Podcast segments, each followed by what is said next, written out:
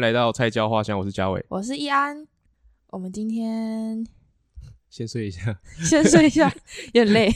但我们今天声音听起来很没有那个。我们上个礼拜已经忙到没有办法，就是准时更新，直接果断的啊休息一个礼拜。直接没有，我们还没有，我们有讲吗？没有吧？我们好像是时间过了才就是讲一下，哦、应付应付一下。我们连更新 IG 都已经。没有没有力气了，没有办法，累啊！哎、欸，真的很忙哎、欸。你也你也蛮忙的啊。对啊，我我说我们两个都很忙啊。你那天突然跟我讲说，哦，我今天才发现你，我后天还是明天要用个什么报告还是干嘛？就是我，我到礼拜日才知道礼拜我礼拜一要报告，要报一篇期刊，然后我就当下马上找，然后马上隔天报。因为我好像原本那天晚上要录音，对对对对对对，说啊，算了，没关系没关系，先忙先忙。我是，我是这个不重要，先 先忙自己的事。我同学跟我讲说，哎呀，那个明天你准备好了？我说啊，什么东西？啊，你也是蛮厉害的哎，啊是是事前不，每次都是那种最后，为什么会不知道啊？呃，因为上那那堂课的上一次我没有去上哦，所以。我不知道下周轮到我报，oh. 因为那那那个顺序就是中间有点打乱掉，所以我有点不太，嗯、就是已经不是照原本的行程走。有够好笑的，我听到会在哈，你为什么今天才知道你明天要报告？不得不说，我现在准备报告能力蛮好的，因为都是前一天准备。临时抱佛脚的功力变得蛮好的。OK，然后我们今天要讲什么？我们今天要讲一下去大家去复健诊所或骨科诊所做复健的一些。贴心小叮咛，行前行前准则，对啊，一些行前说明，或者是我觉得一些观念的建立吧，嗯、就是可能大家会有一点误误解，或者是不理解。那有时候你去做复健的时候，老师们也都还蛮忙的，就是他没有办法到很仔细跟每一个人都解释到那么那么多。很难很难，每一个进来的病人都要给他喂教啊。对啊，很难喂教到那种你什么都可以很了解的程度啦。嗯、啊，我觉得半天可能六七十个人，每一个都喂教是怎样？不要抖，不要抖。对啊，有些可能讲的你也会忘记。讲真的啦，对啊，我觉得反正今天我们就来录一集。讲一下我们可能常常在诊所遇到病人会有的问题，或者是一些困惑，嗯、那我们就来解答一下。所以这一集就没有要讲书嘛？对，这集先不讲书，下一下一集见，这样。直接，我们直接偷懒到 这一集直接不讲书。对啊，没有，因为我还我还没有写完啦，就是我想讲的东西还没有还没有弄完。行行，没差。好嗯，第一个是关于很常见的拉腰和拉脖子的事情。嗯嗯嗯。通常来说，拉腰会先从你体重的四分之一开始。嗯，那每两次，第三次会加一公斤。这个，哎呦，对，这个好像每个诊所或是每个医师想要的都不太一样，就是几次加公斤数。应该说两每两次加一公斤是个一般通则，对，通则啊，有些可能他需要。嗯、呃，同个公斤数拉久一点，再加一公斤，嗯，那就是另外再处理，就是可能会注记说这个人拉，呃，拉同个公斤数四次，第五次再加一公斤，就是在你的治疗卡对的上面，它可以加的慢，但不能加太快。对对，通常都是加慢，不会对对对对对。啊，拉脖子的话是从体重的七分之一开始拉，嗯、然后拉到最多是到体重的四分之一是上限啦。对对对对，那很多病人会觉得说。我虽然已经拉到上限的公斤数了，嗯嗯嗯，但我没有特别不舒服，为什么不让我再继续往上拉？就他觉得说我现在拉这个公斤数已经习惯没有感觉了，为什么不让我往上拉？我明我明明就不会痛。当然你往上拉，你未必会觉得不舒服。对，但是有的时候你的应该说拉脖子拉腰有其中一个好处是为了让你的肌肉放松一点。对，它是其中一个。对，但是你拉过那个公斤数的时候，嗯、有的时候你的肌肉会不自主的，反而要去保护你的关节，所以它会变得反而比较紧，就是过度的拉长，肌肉会有一个保护的机制。嗯，对嗯啊，也应该说。嗯，脊椎当然你不可以让它压迫到神经，就是太骨头跟骨头之间太密去压神经，你当然会不舒服。对对对，但是拉腰拉脖子是要把它拉开一点点，不要压迫神经，但不是要让它超开，让它的稳定度反而变得不好。对，因为你要想，我们人是直立在行走嘛，对，所以你同时是稳定度跟柔软度你都要是兼顾的。对，嗯、它是一个平衡的东西，不是说啊，我让它的柔软度变超好。然后稳定度变超差，嗯，那你就想你那个积木好了，你积木堆房子，你让它空隙变超大，你一推它就倒了。对，那你外面的肌肉是不是就要赶快把它固定？它也会紧张啊。你的肌肉会不，呃，它是一个算是保护机制吧。身体很聪明啊。对，它很聪明，它会帮忙去，呃，我们等一下也会讲到代偿。啊，那这个地方就有点是你的肌肉要赶快去帮忙它维持那个你骨头不稳定的时候，还把它绑住。所以这个时候你是没有办法控制，你的肌肉还是会变紧。对那如果肌肉变紧，对，肌肉变紧就已经跟你原本拉腰拉脖子的初衷又有点不一样了，就是它反而变更紧，反而没有放松的效果了。你说为什么是这个是上限啊？就是研究结果，书就是这样写，大家就是这样做。这是教科书上的，嗯，它是统计出来，或者是大家研究结果说拉到这样子的公斤数，以比例来讲，它可能是相对比较安全的。对，而且一般来讲，拉脖子或拉腰丸，其实要搭配稳定的运动。对，就是可能依照各个症状不同，可能要给一些运动的治疗啦。我觉得一般诊所应该都比较难做到这件事情。其实我们多少还是会耶。你说讲一下是不是？比如说，哎，最简单就是收脖子的运动，呵呵呵这个就相对很简单。其实，嗯，几秒钟就可以教完病人。那当然，他回不回去做这个就另当别论了。他要做不做，我们也没有办法控制他。但是可以是这个是简单可以教到去喂教他的东西。而且你们应该也会讲说，就是脖子拉完或腰拉完，都会先静止，不要动一下下。对，或者是啊，拉腰完，我们会叫病人可能呃那个膝盖抱在胸口，然后左右活动一下再下床。嗯、有些很急耶、欸。哎、欸，你有看过动超快那种吗？动超快就是你刚帮他拔完，急着要下床，我看了都觉得看超危险。我想说，你这样不会闪到腰还是干嘛吗？很恐怖。我说你你躺一下，嗯，或者是哎、欸，你稍微脚左右两边抱着动一下，动一下，活动一下，欸、活动一下，慢慢下床。嗯、下床很重要，是先侧躺。对，再慢慢的对，再慢慢的浮起来。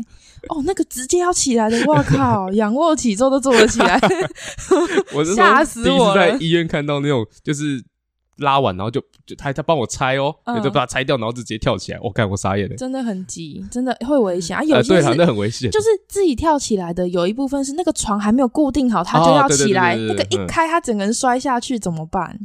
而且现在。呃，以前的床都大多都是用锁的嘛，就是我们可以调锁的。嗯、现在很多是油压的，哦，就是它你不用锁它，然后它就是哦哦，你做那个它会自动的那个，对对对，就用跟门那个是一样的，嗯嗯嗯，所以那都要注意啦，那个 很危险。我就是你去做附件的时候，不管是什么机器呀、啊、等等的。就是有时候老师们在忙，但是再怎么忙，你都不要自己去硬拆那个机器。对对对，就有时候可能你拆了会自己会受伤。嗯，对，这个我们就没有办法确保说你自己这样乱拆会很安全。就是你就等一下，呃、很多很热心的啊那个阿公阿嬷哦，然后会帮我们做一些事情，这样拆 那个电电极贴片啊。或是拆那个拉腰拉脖子的哦，那个电极贴片啊，有的时候，比如说它那个头掉了，就是你可能动一动，它那个掉了嘛，你不要自己直接手去拿，那个还有电，你会被电到，你就喊一下，我们可能先把强度先关零，帮你弄回去，再重新开一次，真的不要手去，我都看一看，哇，你不要碰，吓死我，我都很，我都很好奇，像他们这样子。就是会很热心的帮我们做这些事情。嗯，他们如果去餐厅吃饭，他们也会帮服务那个服务生收盘子之类的吗？不会啊，不晓得，就是就是不会。那为什么要？没有，我觉得大家的热心，我们当然是很感谢。但是有的时候为了大家的安全，啊、真的是就是小心啦，就是等多等个十秒钟，真的不会不会怎么样，差那一两分钟、欸。对，你等个红绿灯都不止十秒钟，不要急不要急 啊！那个开电疗。哎，有些就是没有感觉，就叫你一直往上开，往上开，往上开。这个这个我们是不是哎上一集有讲过？在有点忘了、欸。有，我记得我们有讲过这件事情，是不是？对，但是拉腰拉脖子这个我好像应该没有。或者是有些会问你说，比如说它的贴片或者是吸头吸在两个不同的点嘛？嗯、那他问你说为什么其中一个都没有感觉？他就要你你要就要你往上调。但其实那两个头的强度是一起往上的。对。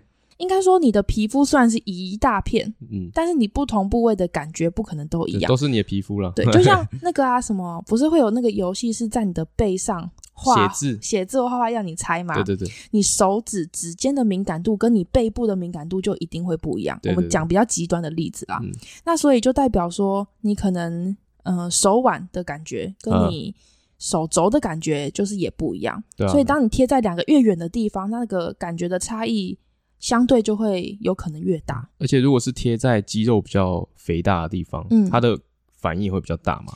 对啊，如果是贴在呃贴在那种像关节处比较没有肉，嗯，然后骨头就骨头附近，那它的反应本来就会比较小。对，对啊，哦，这个啊，很多人都喜欢贴在那个脖子很上面的地方，就是那个电疗垫在那个脖子，或者是这个肩颈肌肉比较大块的地方，所以肌肉会跳动嘛，就是你垫的时候它会跳动，哦、是吧？好，对对对。啊，有些人就是会垫在那个本来就是会跳动很明显的地方，但是他要要求你要开很大，因为他没有感觉啊，肌肉就在跳咯。他说要再大一点，好，就大一点嘛，就是还在安全范围，我们他觉得要大一点，我们会调。啊调大一点，他可能就跳掉了，因为你肌肉跳动很很大，他会跳掉嘛。对对对对。那他就会说啊，我就还没有感觉啊，你开了又跳又跳掉。他说、嗯、是不是老师，你这个有什么？你们机器是不是有什么问题？都先怪别人。嗯、对啊，这种东西可能就是你如果本来电的部位就是肌肉跳动会比较明显的地方，嗯、我就不建议你开到那么大，因为它一定会跳掉，不管你用什么方法，呵呵它一定是会跳掉的。就是不是机械问题，也不是帮你电的人的问题，它本来就会这样。太大了，对你那很夸张哎，那要很大才会掉下去。就是你要震动，比如说你地震 九级地震，然后你说那个书架上的书都不能掉下来，不是？我这个有点强人所难吧？垫在垫在斜方肌，然后还要要把它跳掉，是要怎么多大？好啦，我们第二个，好，我们来讲一下什么是代偿。因为有的时候病人问我说：“为什么我这边痛变成那边痛？”啊，我们想要解释代偿是什么的时候，有的时候病人会听不懂。呵呵呵，你要不要讲一下这个代偿？好，就是假设呃，你今天有个五十肩好了，嗯，好，五十肩最常遇到就是手举不起来嘛，对不对？嗯，那你可能要拿东西啊，拿什么的，你可能身体都要歪一边，嗯之类的，那可能也会造成，比如说你还是要提重物啊，那在你手不能举太高的情况下，你会用身体过多的帮忙你的手。嗯，对，那你可能会造成你的腰痛啊，或是手肘会痛啊，手腕会痛。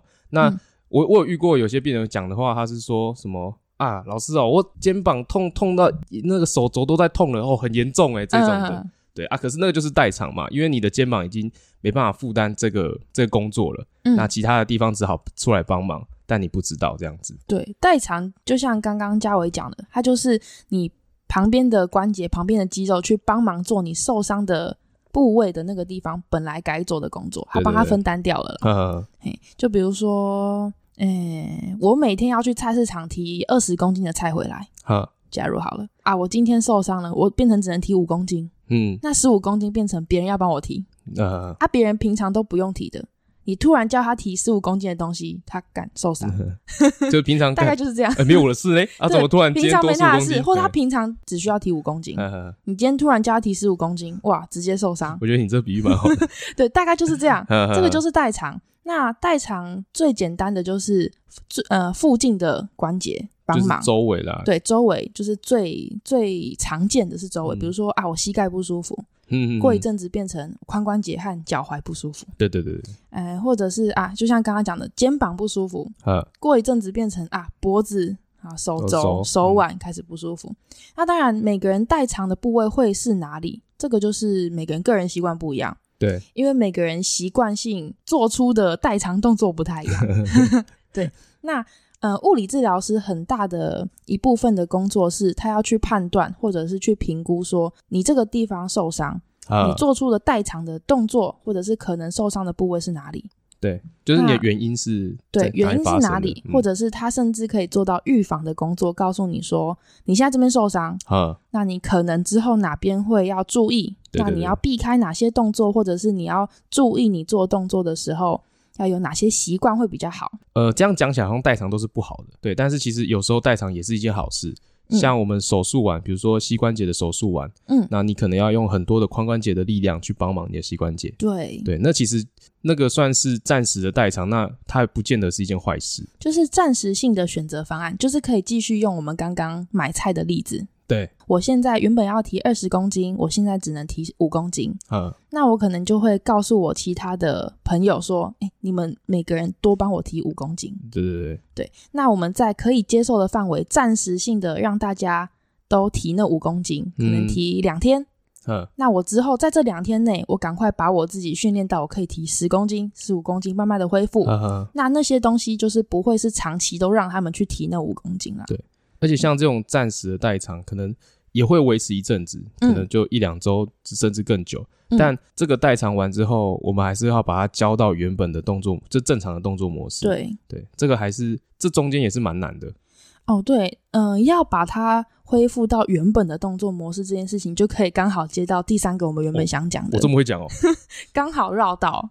因为其实我觉得很多观念都是会，它是在同一个大观念里面啦，对对对，所以讲来讲去，它会绕到同一个地方。嗯、第三个例子是我爸最近脚掌骨折，好，断的骨头叫做周状骨，哎，好，舟状骨刚好是在足弓的其中一个，应该是内侧足弓很重要，对，内侧足弓很重要，要维持那个足弓。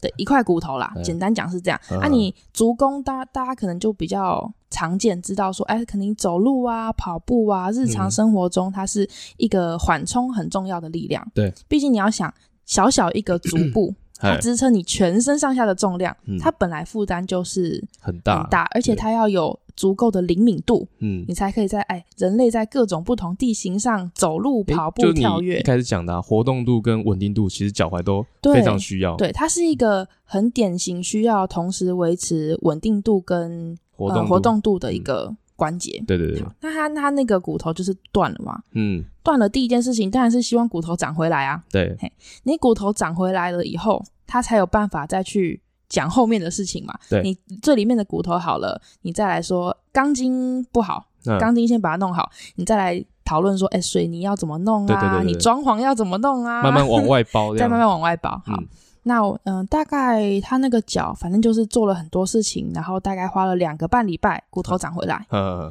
啊，骨头长回来，但是外面的肌肉还是受伤，或者是外面的韧带还是受伤啊，脚还是很肿。嗯，那再来就是要开始拉筋了。我那时候就那时候就跟我爸讲说，我跟你讲，固定脚。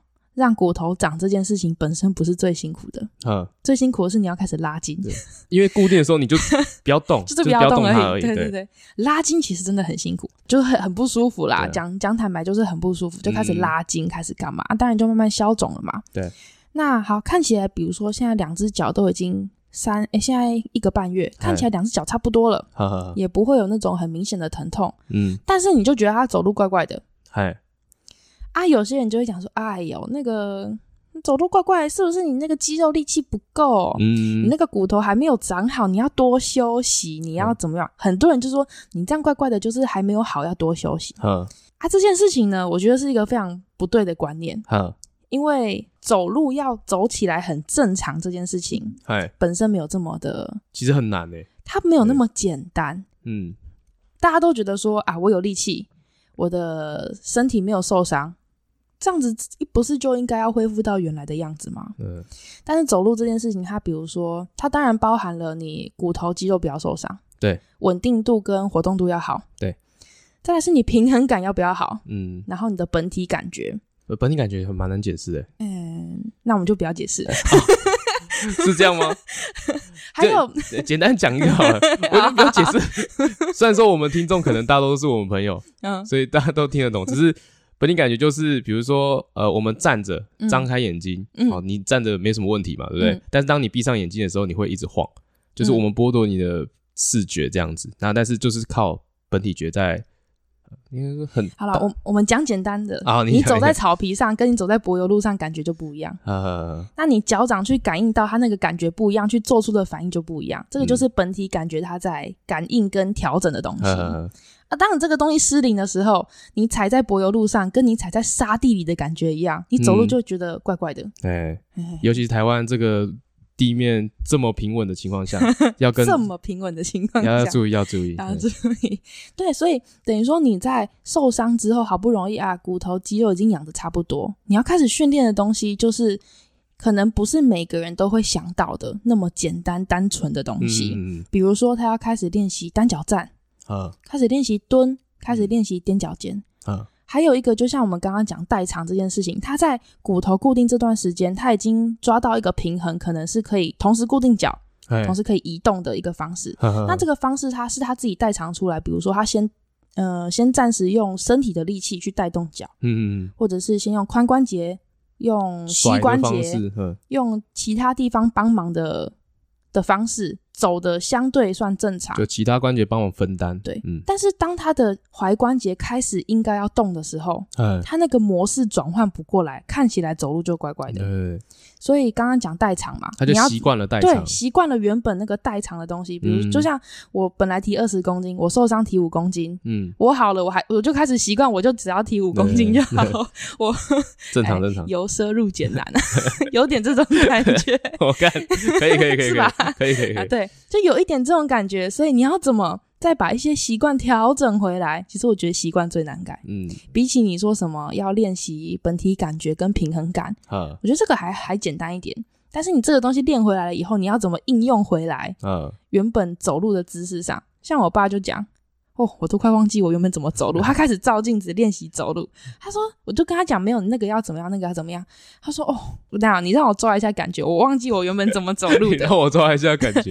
哎、欸，这个是真的哦。嗯。每一个人其实没有受伤，真的不会有感觉啦。讲真的。而且这种就是你根本没想过你会你会忘记这件事情。对。就跟呼吸一样，你这每天都在做的事情。会忘记。嗯。等你忘记的时候，其实我觉得那个恐惧感是会有的。会有会有一种吓到说，哎呦，我忘记怎么走路了，对啊，或者是呃，身体会忘记怎么叫出那个肌肉用力的感觉，嗯，那个肌肉用力的感觉很重要。而且下肢的受伤通常比上肢还要复杂一点，对对啊，因为要承重嘛，要承受身体的体重，嗯、而且又是脚踝，嗯，嗯，很难练啊。我自己是觉得下肢的病人都不太好，比较复杂一点。我举那个例子，我爸他那时候走路怪怪的，我就跟他讲说。你走路的时候，屁股不要都不都不用力。呵呵呵。他是左脚受伤，嘿，但是可能左脚休息久，都用右脚帮忙。呵呵呵。所以他左边屁股不太出力，就有点像三七步都站在右脚，你左脚放松的感觉。嗯。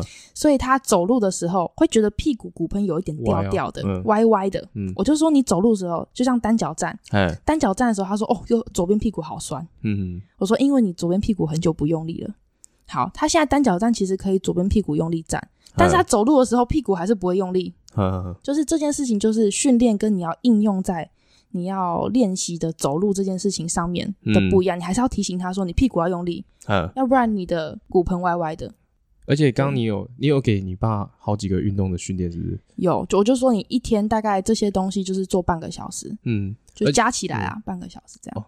直接开课表是，是？我直接开课表，就比如说，诶、欸，什么东西做几组，啊、然后一个动作维持几秒。那比如说我开五个动作好了，反正这五个动作、嗯、每个都很简单啦。嗯，它其实现在做起来不会到太吃力。嗯，然后可能做完大概半个小时这样子。啊，我还要帮他做徒手，就是按摩他那个肌肉啊，或者是拉筋动关节。怎么突然觉得你爸很赚？很赚啊！而且重点是 他左脚受伤，其实右脚很紧。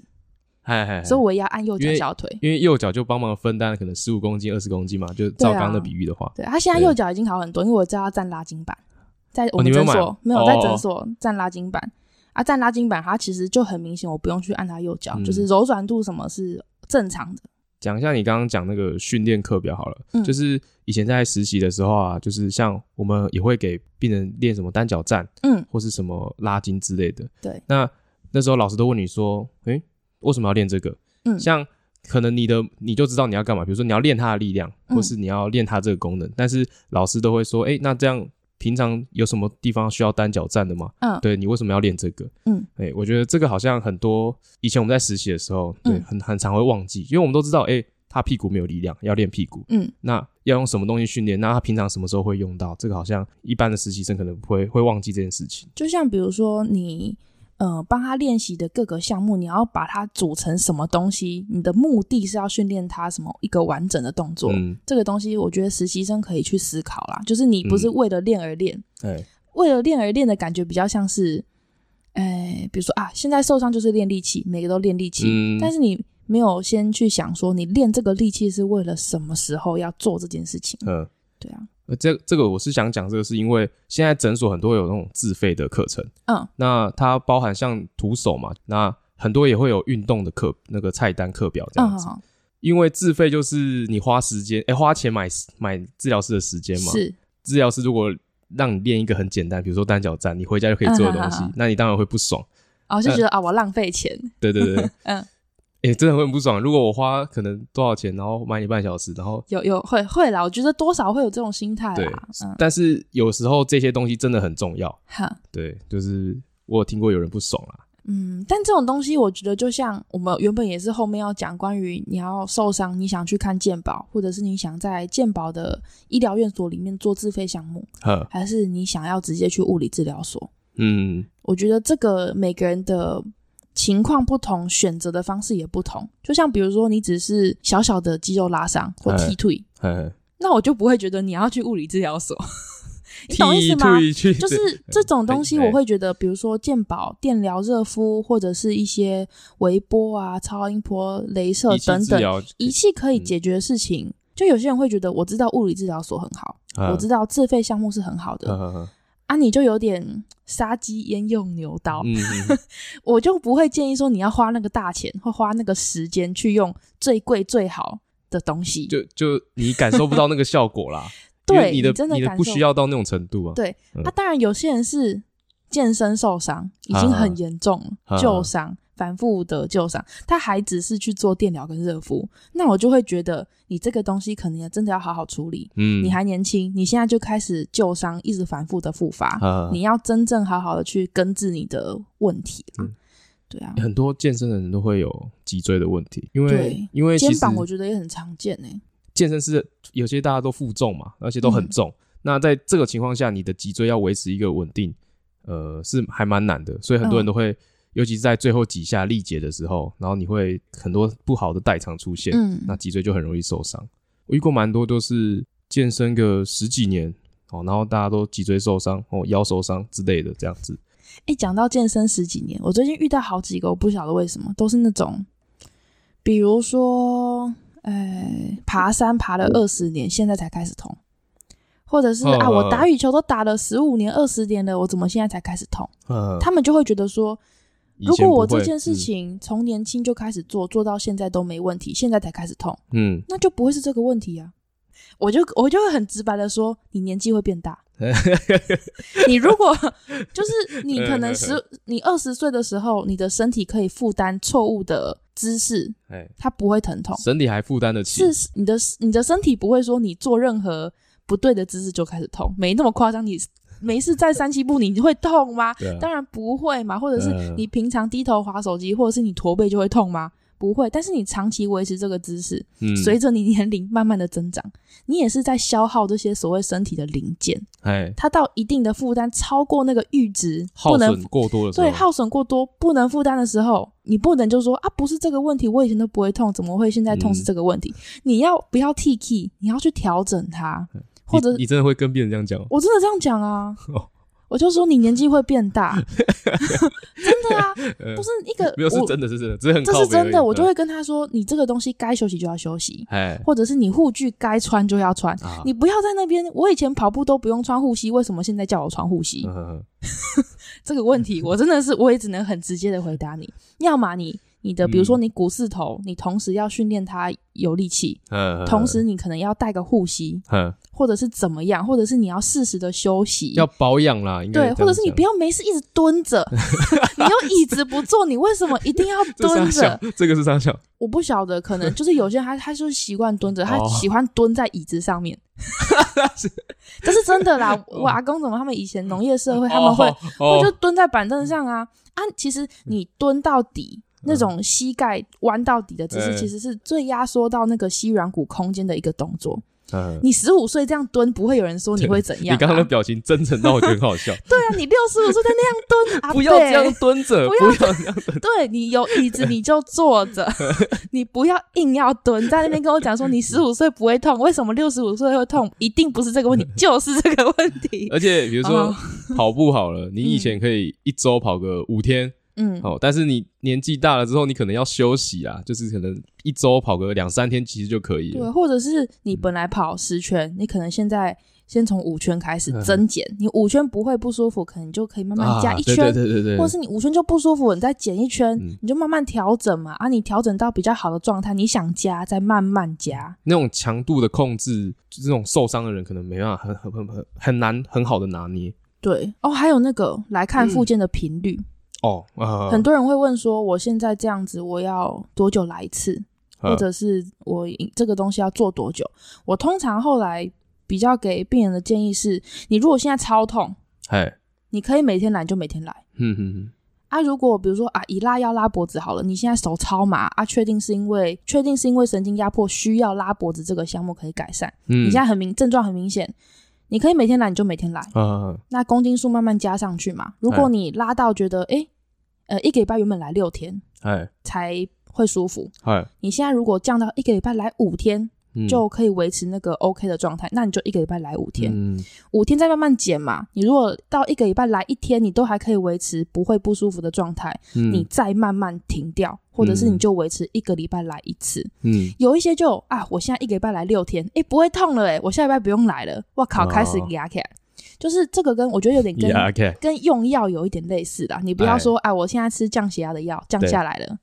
哇，好棒哦！降下来的不用吃药，你直接停药，这个也很危险。那这个牙起来就很恐怖哦。对，我觉得 这个东西是有一点类似，是这种感觉啦。我就会建议说，你看有如果症状有改善，那你就是继续做，然后频率再慢慢减。啊，如果你说我现在已经每天来了，我还完全没有改善，那我们可能就会跟他讨论看看，或者是跟他说，你下次看诊的时候要跟医生反映这件事情，可能是要改项目，或者是诊断有问题，或者是怎么样。他、啊、可能真的是诊所健保没有办法解决的东西，我们可能就会建议他，你可能会不会考虑做自费，嗯，或者是你是不是可能去治疗所比较好，嗯、或者是 blah blah blah，嗯，我觉得这种东西就是后续再讨论。而且如果是相反，就跟刚刚的情况是相反，就是你已经觉得好了，然后你也来一阵子了，嗯、那你还是每天持续来的话，就相对有点浪费健保的资源，这样。对，有些是病人很认真，他每天都来做，嗯。然后可能已经连续做一个月，每天都来哦。嗯哼，我就会问他说：“你有没有好一点啊？” 哦，我也觉得你你是太闲了。不是，我会问他说：“你是有没有好一点？”如果你每天这样做，你都没有觉得好一点，我会觉得你是不是有哪里要改变一下？呃、啊，如果他说有，我有感觉比较好，我只是觉得来比较舒服，他就会继续做。嗯，那我就会让他就是你就继续做没关系。呃、对啊，每个人的状况不一样啦。哎、欸，你有听过那种每天来的阿伯啊？他就说哦。你有好一点吗？哇哇哇，好好就这样。哈啊，那你你通常过来哦，保养啊。哦，我知道很多人会这样子讲。其实真的很就是蛮无无奈的，因为太、就是你知道五十块真的是很便宜。对，嗯，然后又可以做就是治疗的就三个治疗项目这样、但我后来其实慢慢对这个说法没有这么排斥，或者是这么哦真的觉得啊怎么会这样？就是一部分当然是浪费健保，如果他天天来的话，哎，啊有一些是，比如说他拉腰拉脖子，他一个礼拜需要来一次，他才可以维持不会不舒服。嗯，那这种我就觉得没关系，这个对他来说可能有某程度真的是保养，就是他维持他现在这个不会不舒服的状态。如果是这样，当 OK，那我就觉得没差。你知道最夸张的是什么？嗯，他以前在这边做复健，嗯，后来没有做了，就是可能没什么问题，他没有继续做，嗯。因为他可能以前每天做，他大概知道说诊所什么时候人比较少，他就在那个人比较少的时候，默默从外面晃进来，啊，喝个水，上个厕所，拿报纸坐在那边看，然后在那边吹冷气，待个两个小时，然后把东西放放回去，再喝个水，再上个厕所，然后再回家。我说哇，我怎么都没有想过，我要在我家附近的诊所做这种事情。他哪来的灵感呢？而且重点是你没有办法赶他走。哦，不行吗？为什么？他又没有那个？你要用什么理由赶他走？他是有治疗的吗？没有啊。对啊，可是他没有来破坏东西，他没有怎么样。这是诊所哎、欸，就是你没有，你没有要治疗。这边是公众场合啊。可是你没有要治疗，你怎么可以进来？你诊所还是可以进来啊？可以吗？哦啊，而且很多一堆借厕所的，我靠！傻小，真的啊 啊！你没有办法，就是叫他出去，他不出去，你你要叫警察是不是？不是啊，可是诊所你如果没有挂号，你没有看诊，你没有做治疗，你怎么可以进来？你你去便利商店买东西，你进去晃一圈，你不要买东西，不一样吧？我觉得他们就是这个想法。哦，可是我就哇靠，没办法赶吗？真的没办法赶。你可能就提醒他说：“哎、欸，要戴个口罩哦。蛤”或者 是要干嘛？他你没有，因为他也不会说大吵大闹或干嘛，他就是默默做自己的事情，然后默默的晃出去。是是没有造成什么困扰、啊。对，对啊，我们就是哇，我怎么都没有想过要做这种事情。对。哦，当下已经没有想要，就是诶，就是要赶他，就你不晓得要，嗯，啊，还有那种是，比如说，哎，推着妈妈来做复健，他有挂号有做复健，啊，比如说原本的疗程，比如说半个小时好了，他就放在那边放两个小时，把妈妈放在这边，他去做其他事情，然后再回来，我们就说哇，我们直接变托儿所，哎，置物柜，托老所，托老所，对啊，很安全，蛮多都这样子，对，安全明亮，嗯，然后人多，还有专业的人照顾，哎，哇，多棒！我说哇，这个两个小时直接。喘息服务做起来，喘息服务，这哎、欸，这真的是喘息服务、啊。我知道，我知道。他两个小时可以去买菜，可以干嘛？接小孩可以干嘛？哇，真的厉害！我觉就觉得台湾人真的是那种省吃俭用、那种求划算的心态，真的是已经厉害到一个极致哎，真的强。那种贪小便宜的心态。对，但是我觉得有时候那种礼貌啊，跟尊重还是要。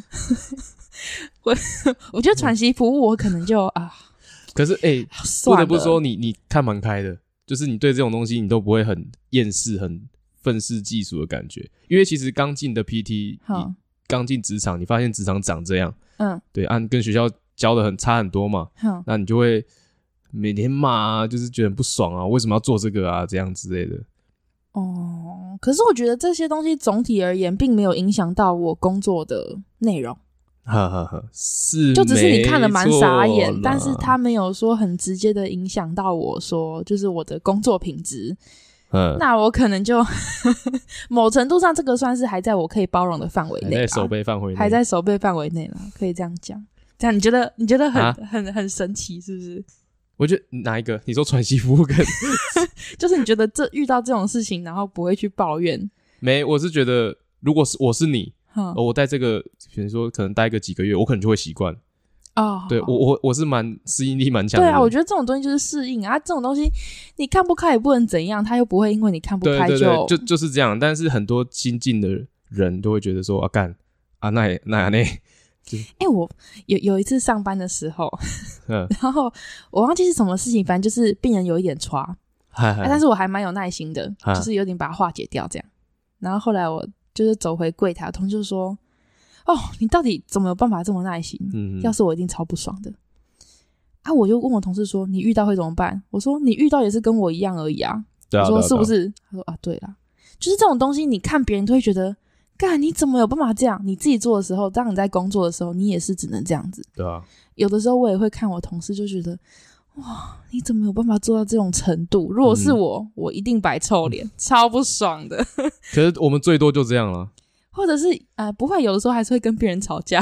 哦、还是会是、啊、比如说三个人一起上班啦，哎、通常比如说啊，今天突然发生一件事情，是真的治疗师跟病人吵起来，嗯、然后病人被气走了，嗯、我们不会阻止那个治疗师跟病人吵架。顶多说啊，病人被气走以后，可能一个人去当那个白脸安抚的角色，安抚一下病人。嗯，但是我们还是会让那个治疗师骂那个病人，嗯、爽，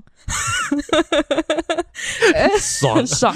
而且通常啦，嗯、基本上这种东西，诊所不太会去 argue 你什么，或者是嗯，去要你检讨什么。就是我觉得这个东西，大家大概都是知道说会有什么样的情况。他抓的都那几个啊，按就是可能诊所的人都知道。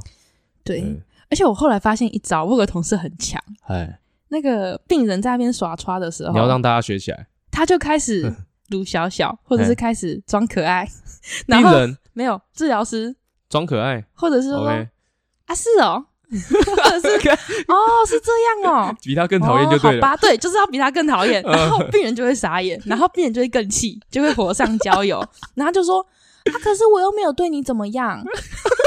哇！病人直接暴气，男生男生，我又没有对你怎么样，哎，你不要这样，不要生气。哇！那个病人直接暴怒，哎，这招很强很强，而且他也的确也没有口出恶言。对对对对，阿姨好好说话，不要这样。哦啊，我又没有凶你，你干嘛这么凶？哇！直接一个转换，你知道，全部人快笑出来，那是哎，气到爆炸。嗯。没有，刚如果是一个女生，没有男生。我说我说，如果是一个女生讲这种东西，你可能没有觉得那么讨厌哇。男生 他是很用很鸡掰故意的表情讲这件事情，你就想象那个癌气到什么程度。哎，知道好，知道好。然后癌被气走以后，可能就旁边老师去安抚，哦，癌啊，不好意思啊，怎么样？那我们在旁边看到哇，拍手叫好，这招真的绝了。哎，很强哎，很强啊，超强！我欸、我是看到那个同事就哇，这招一定要学起来，这 这很猛，这很猛。因为有时候你气到个程度，你真的是要跟他对骂的时候，嗯，你突然角色切换变这个，哇，大反转，超强！哎，这无从生气起，这个你没有办法讲他什么，因为他也的确他没有骂你，没有大小声，哎，他就只是摆出鸡背的脸，然后很客气的跟你讲话，哇，就那种就笑笑的打我啊，打我啊，大概就是。大概就是这样，这种感觉啊，对，但真真的是这样，真的这样，好讨厌，好喜欢。哎，你这样被大家学起来，然后以后每个治疗师 都走这种路线嘛，看超鸡掰的。没有，这我没有想过，哎，可以用这种方式。我那时候也没有想过，我看到直接，好强，好强，这个强，必须学起来。好讨厌哦，很强很强。哎，那个癌要就是很气，想要走，想要干嘛？他故意挡在，跟在旁边。哇，超级烂的！欸、我就觉得那个癌怎么没有回头赏他一巴掌，直接可以告他伤害，有没有？哦，谁把我？哎，你这有什么问题吗？好强啊！厉害！他是那种壮壮的那种男生吗？好干，黑黑壮壮，越来越讨厌了。我觉得这招你以后一定会用到。我已经感受出你要把这招学起来的，有没有？其实我好，我好像平常就会做这种事，但但是没有那么靠呗。但但是我觉得有的时候你在气到一个程度的时候，你你不会想到要做这件事情。哦，对了，对了，对了。啊，你我就觉得你怎么有灵感，有办法突然角色切换成到这个状态，嗯、很强哎、欸。可是他就是想要让对方更赌烂呐。对，他就是故意想想要气他一样的，只是用这种方式。嘿啊，我觉得很厉害。因为其实有时候你跟他对骂到一个程度，大家会有点劝架。这个大家不会劝架，大家会看好戏。这没什么好劝的。这对，这的确也没什么好劝的，就觉得哦，好好笑，好厉害。好。而且像你，你不是说你们真的会让治治疗师跟病人吵，就是不会阻止之类的？嗯，就是某程度上啊，也不会说到完全不阻止。对对，不会不会不管啊。我的意思就是说，至少其他就是假设一个人在生气，其他值班的 PT 可能就会。冷静下来，然后可能要处理，就是阻止啊，干嘛的啊？这个是分工合作了。大部分会劝架的都是旁边的病人哦，真的，嗯，不会是治疗师，通常都是病人去劝那个刷胚说：“哦，另外卖阿内，你们就是就是会有，通常都会有那种正义的同才的压力，会有那种正义的阿伯阿姨会出来讲一下话啦。啊，我们通常不太需要做这件事情，就是我们就扮演。受害的角色就好，先把自己的那个委屈的感觉先营造出来。对对对对对对对，那个风向要带对，哎，带错风向很危险呢。感治疗师应该说很多那种医疗人员很容易就是有医疗纠纷啊。对，我们相对少很多的啦。我们是少很多，但是就是我们毕竟还算是一个蛮很常跟病人接触的一个医疗行医医疗人员这样子，是对吧？还是蛮要小心的。好了，我们最后一个讲，还有最后一个啦，最后一个不是不是我我还有是哦。好了，最后一个最后一个，你知道我们以前比如说大学的时候，嗯，然后常会看到一些文宣呐，或者是政府宣导。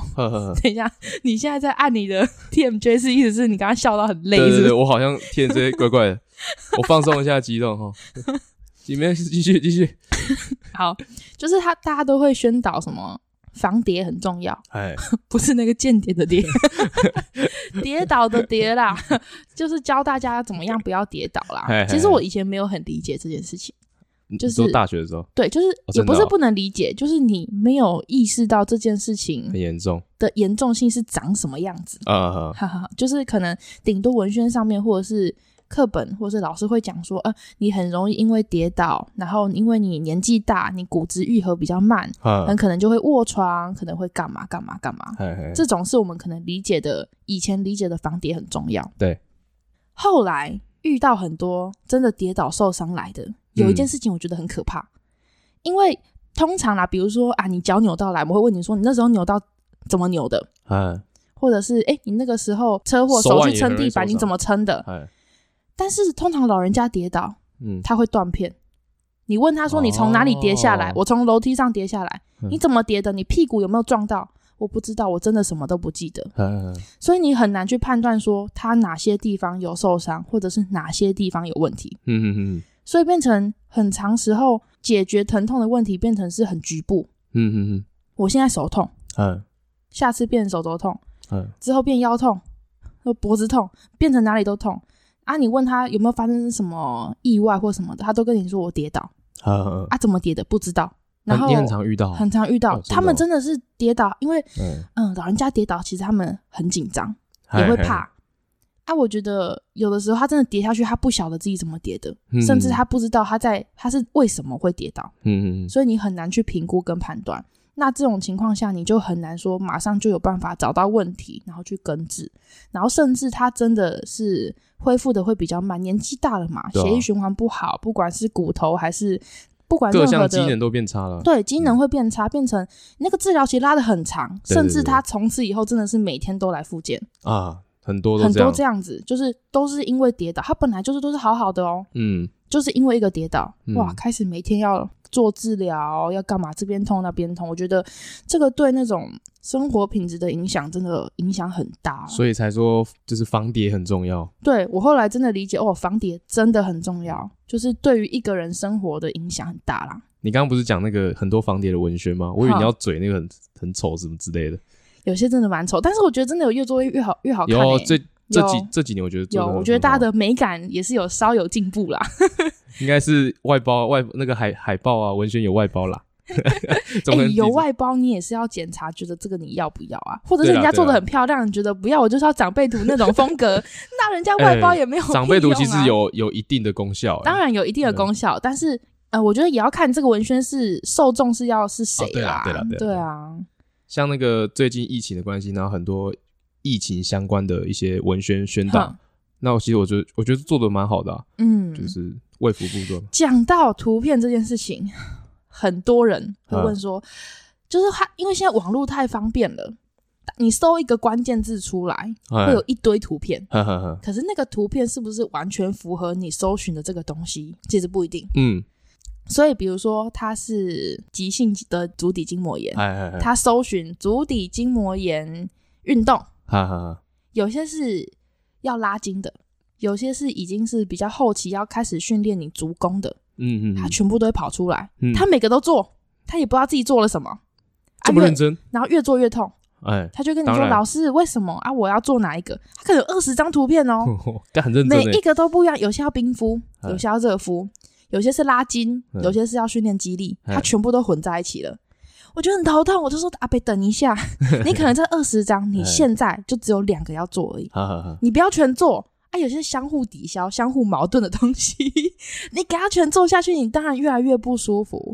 对，所以我觉得有的时候，如果你家里长辈或者是你自己，嗯。就是你当然可以上网搜寻到很多的资讯啊，对，这个东西你可以先参考，或者是你稍微有点概念，嗯，但是你还是要找机会去找，不管是医师、治疗师，或者是相关的专业人员，嗯，你要稍微去询问说你的状况是什么，也要讲清楚，嗯，然后再问说你现在比较适合做哪些东西，或者是你之后适合做什么，嗯，这个很重要。就是资讯量太大，有时候长辈可能没办法一时间，我其实不。呃，不不止长辈啦，我们也是，我们也是，对啊，有时候要分辨那个资讯正确不正确，就对，要花一点时间。或者，我觉得年轻人比较常问的是膝盖的软骨磨损了，哎，然后他可能平常做一些高强度的有氧，哈哈，或者是做什么运动，或者做瑜伽，嗯，那某些动作他可能越做越痛，他会问你说我哪些动作不要做，嗯，或哪些动作可以做，因为你去 YouTube 搜影片，它不会有那么细吗？就是细，或者是那么。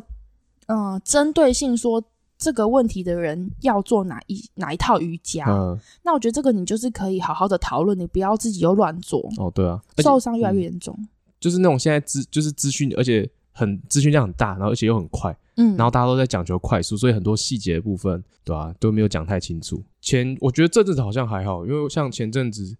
呃，还蛮多群主啊，会有长辈图，或是传一些什么饮食的东西啊，啊对防癌吃这个会防癌吗？什么之类的。对，就是我觉得年轻人可能我们对网络比较熟悉，我们可能要肩负一个责任，就是去查这些资讯，对这些到底是真的。嗯，蛮多人会，蛮多长辈会拿着手机，然后去问说：“哎、欸，这这个是真的吗？还是？”我觉得健康资讯开始跟假新闻有点，就是我觉得那个查你要去查证的这个习惯，不管在。什么议题、什么主题上面，嗯，我觉得都需要做这件事情啦。对啊，而且像长辈们，很多人都也不会问说这么就是不是对的，嗯，那就直接照着网络上面的东西去做，对啊，可能有时候虽然他们不一定要学会怎么查证，但至少我觉得我们这一辈可以帮忙，就是知道一下。对啊，有的时候的情况是，他会觉得有显示在上面的东西就是真的，哦、你讲的才是假的。对对对，就是对他们来说，比如说报纸上面印的东西就一定是真的，就是有印出来，大家都看到就一定要是真的啊，怎么可能会是假的？你讲的才有可能是假的。对，我觉得网络是很好的工具，但同时你也是要懂得怎么使用它才，才才会有比较正正面的用法啦。对啊，对，正确正。哎，我们怎么讲到这个的？那个啊，我们的图片，一些运动的图片，要是正确的啊。对，像因像现在很多那种运动的文章，就网络上都查得到。但是其实你真的要怎么运动啊，怎么训练啊？我觉得还是找专业的人。就是你真的不懂，就是问专业的人。嗯，你不要到真的到受伤，然后才来找我们。对对对，那已经是你走错好几步，好好好那个很多路，然后才才这样的。那这样子的话，我们就提最后一个问题好了啦。就是你刚既然讲到刚刚那个，就比如说我现在受伤了，我应该去健保的，还是我要问自费项目，还是我要去治疗所？这你刚刚不就不是有讲吗？还是我们就直接讲物理治疗所跟健保差在哪里？呃、你获你获得的医疗体验会有什么不一样？哦，可以，可以，你你有待过，你可以讲一下。又变成我要讲，我想说可以丢一个你要 讲的。哎、欸，为什么？你你，你是在那边 no 实习吗？打拼过？对对，我在想要什么？受到摧残过？哎、我后来有经过，因为他在我们家附近而已。哦，对耶，人很多吧？很多、啊，还是外面看不太出来，因为它是不是狭长型的？它不，它会排到外面啊。是吧、嗯？有的时候人多到可能会排外面、啊欸。我看错吗？对，我记得，因为我那时候，而且那时候我是很晚才经过，而且这几年我一直要说，就是开超级多，如雨后春笋般。我们学校附近哦，开开一两间哦，有够恐怖。我觉得我是不管怎样都没有到太建议第一时间去国术馆。哦，呵呵呵，通常啦，我嗯，当然有些他是啊，想要按摩、想要保养，他去国术馆。那你平常是没有什么起明显疼痛的人，你去做那个，我是啊，没有意见。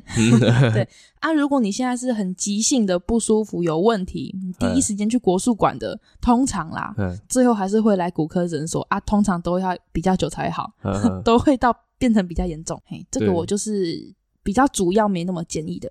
不是说国术馆不好。它就是它，它它它有它的好处，对，它存在代表它一定有它的意义在。对，这个我没有办法否认。但是如果你已经是在一个刚受刚受伤很严重的情况，对，然后同时你没有办法确保那一间国术馆的处理一定是对的的时候，嗯，我就会觉得你先不要冒这个险。就，很急性啊，刚跌倒完啊，然后你刚拉伤，刚怎样的，你就给人家推，或是给人家咔咔。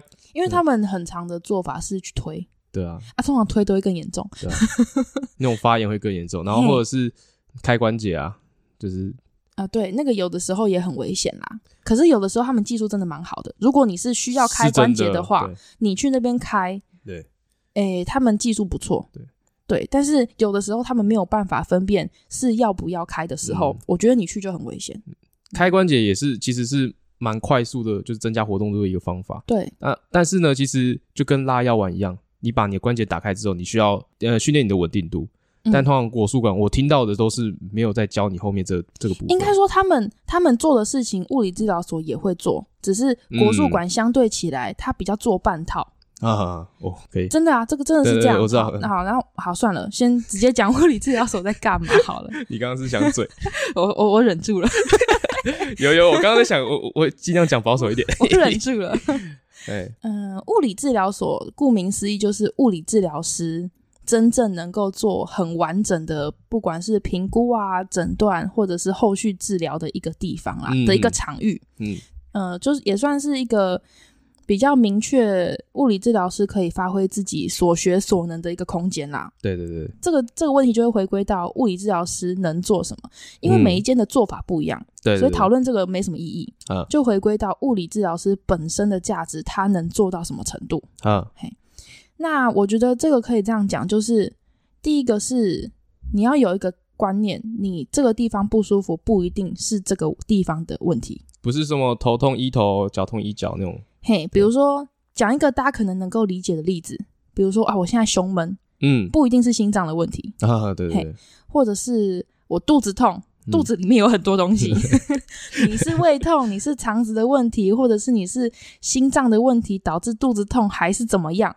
这个东西的复杂程度大概就是你肌肉骨骼上不舒服。那物理治疗师他不不需要靠什么抽血验血。嗯，或者是照胃镜啊，他不需要任何侵入性的治疗。嗯，但他我们有自己一套的方法，然后去诊断说，哎、嗯，你其实是什么问题导致什么东西。嗯嗯嗯。有一点是把你疼痛或不舒服的前因后果先找出来。呵呵。那当然，厉害的治疗师厉害就厉害在这个地方，他找出真正的问题。嗯、啊，每个治疗师技术好跟不好，这个大家就是各自各自发挥。那你身为病人。呃只要你的问题被解决，对你来说，他就是好的治疗师。对对对对，那这个因人而异，我们就不讨论。好，那这个就是所谓诊断的部分嘛。哎，再来就是治疗。啊，治疗也就跟刚刚讲的一样，每个治疗师技术好跟不好，但是基本上，如果你诊断正确，嗯，你只要对症下药，不管他技术好不好，这个问题都会被解决，就是时间长短的问题。对，嘿，治疗是相对评估稍微简单一点，我觉得评估是最难的啦。你不管用什么花俏的手法。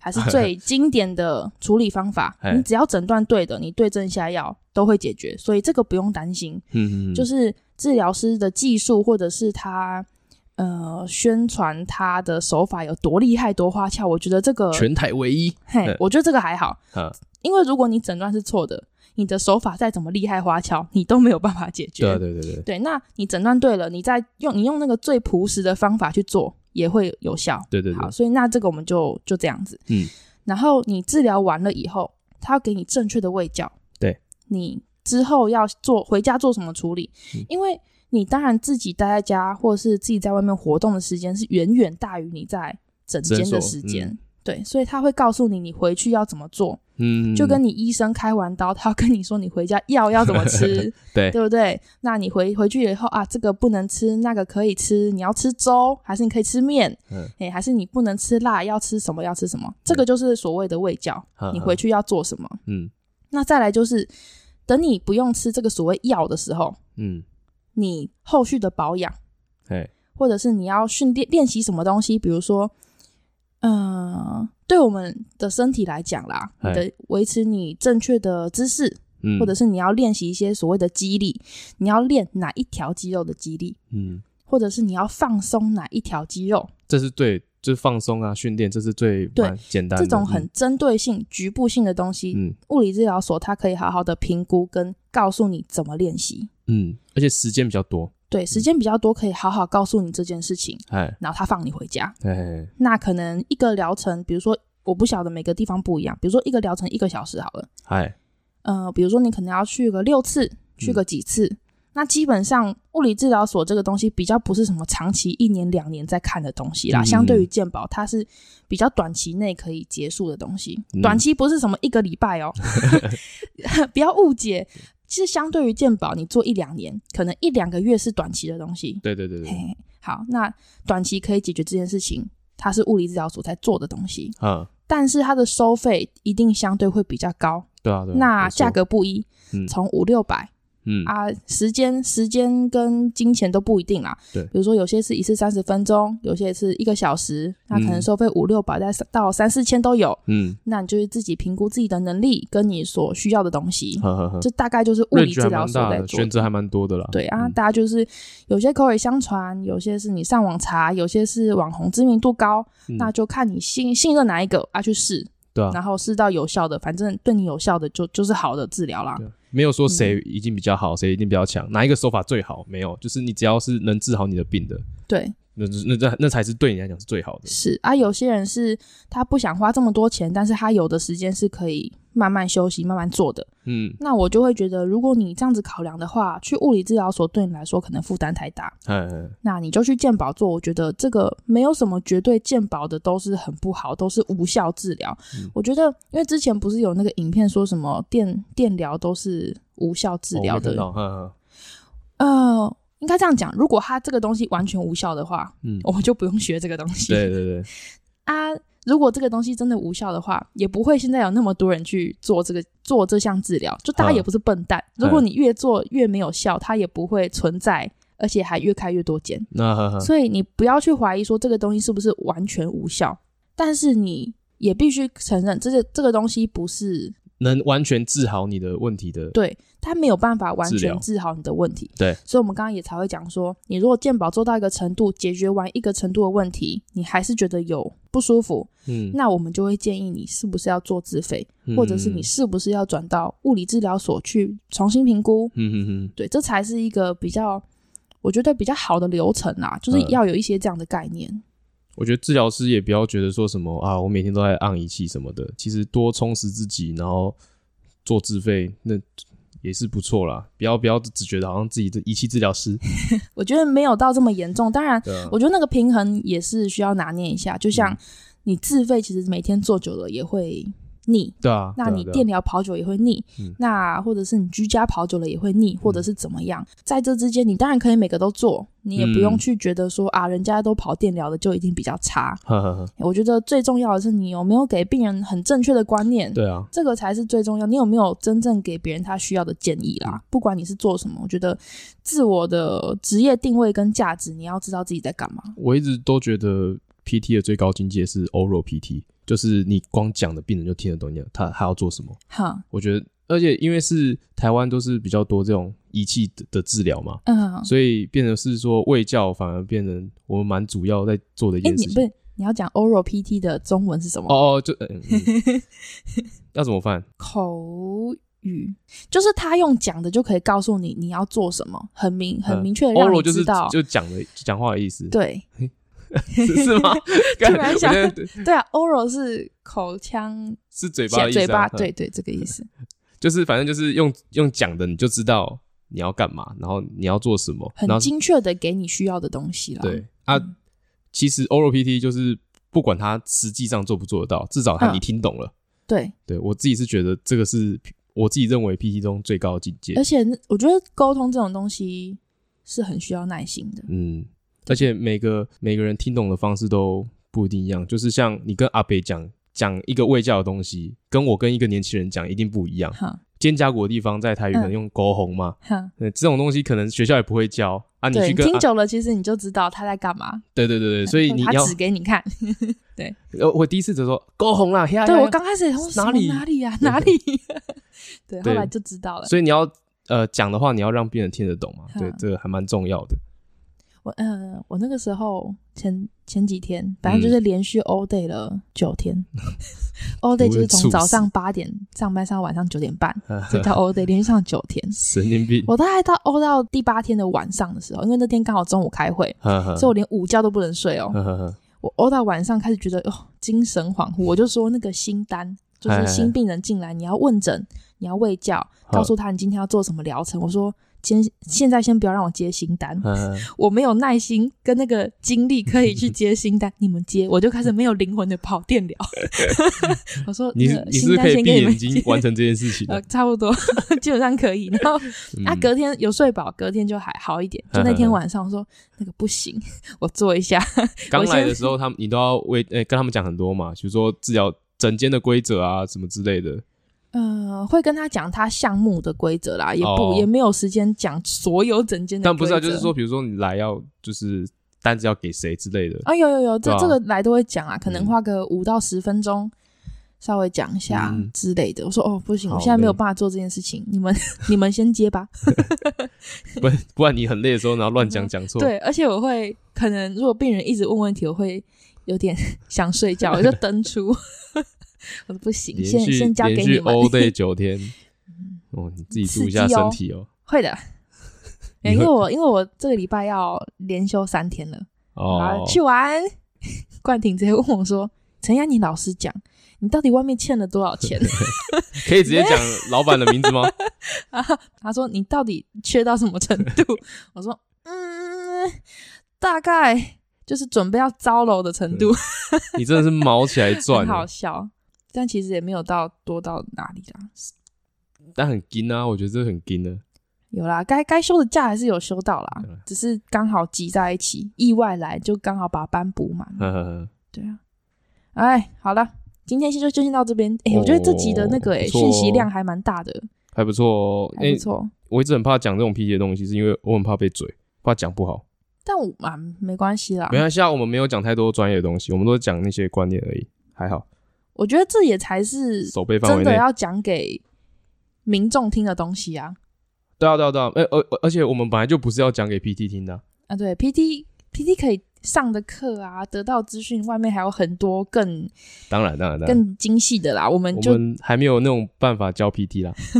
对，我我我们也是其中一员而已，就是我们也还在努力的学习。嗯、对对啊，但是未教民众这个程度，我觉得还在我们负担范围内啊。这件事情我觉得做了也很有意义啦，就可以录一集这样子。其实大家就是每个人 PT 也是，这也是大家应该要尽到的责任吧，就是为教民众。嗯对啊，如果听众老板们有什么相关的问题，会想要好奇问我们的，我觉得这个东西也欢迎大家投稿。哦、就是我们如果就是收集到一定的问题量，那我们觉得可以回答，或者是真的很需要回答的，嗯、我们就就会直接录一集。就是也希望大家喜欢这个系列，嗯、然后对大家有帮助啦。嗯、因为我觉得附件这种东西啊，没有遇到你都不会知道。对啊，对啊，对啊，不遇到是好事。代表你身体健康，万事如意，真的。哎，没错。但是我觉得，当你真的不幸遇到的时候，你不要什么都不知道，嗯嗯，就是你要有点观念，就是正确的观念啦。但也不要投稿说，哎，我今天脚很痛啊，我到底是要不要跑步？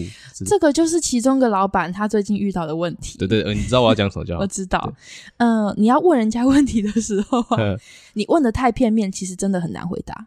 太广了，我们也不知道怎么回答啊！你你那种讲说什么，我手举不起来啊，可能是哪里有问题？干谁知道？哎、欸，应该说，就像我们刚才讲，物理治疗所不是会先诊断吗？对对对对，那个诊断是需要非常非常多，不管是你从问诊，或者是你从一些动作评估，blah blah blah 去得出来的诊断。对，对对，啊，那个东西很复杂。啊，也因为是我们不做任何侵入性的治疗，嗯，所以我们那些数据都是要从比较物理性、比较外部的东西来判断。哎、欸，没错。对，那当你比如说在网络上，或者打电话，或者是单纯打字在问一些问题，你问的东西的资讯太少了，它的可能太多太多太多。呵那这个时候我们没有办法回答你一个很正确、适合你的答案，很适合你的答案。就这件事情。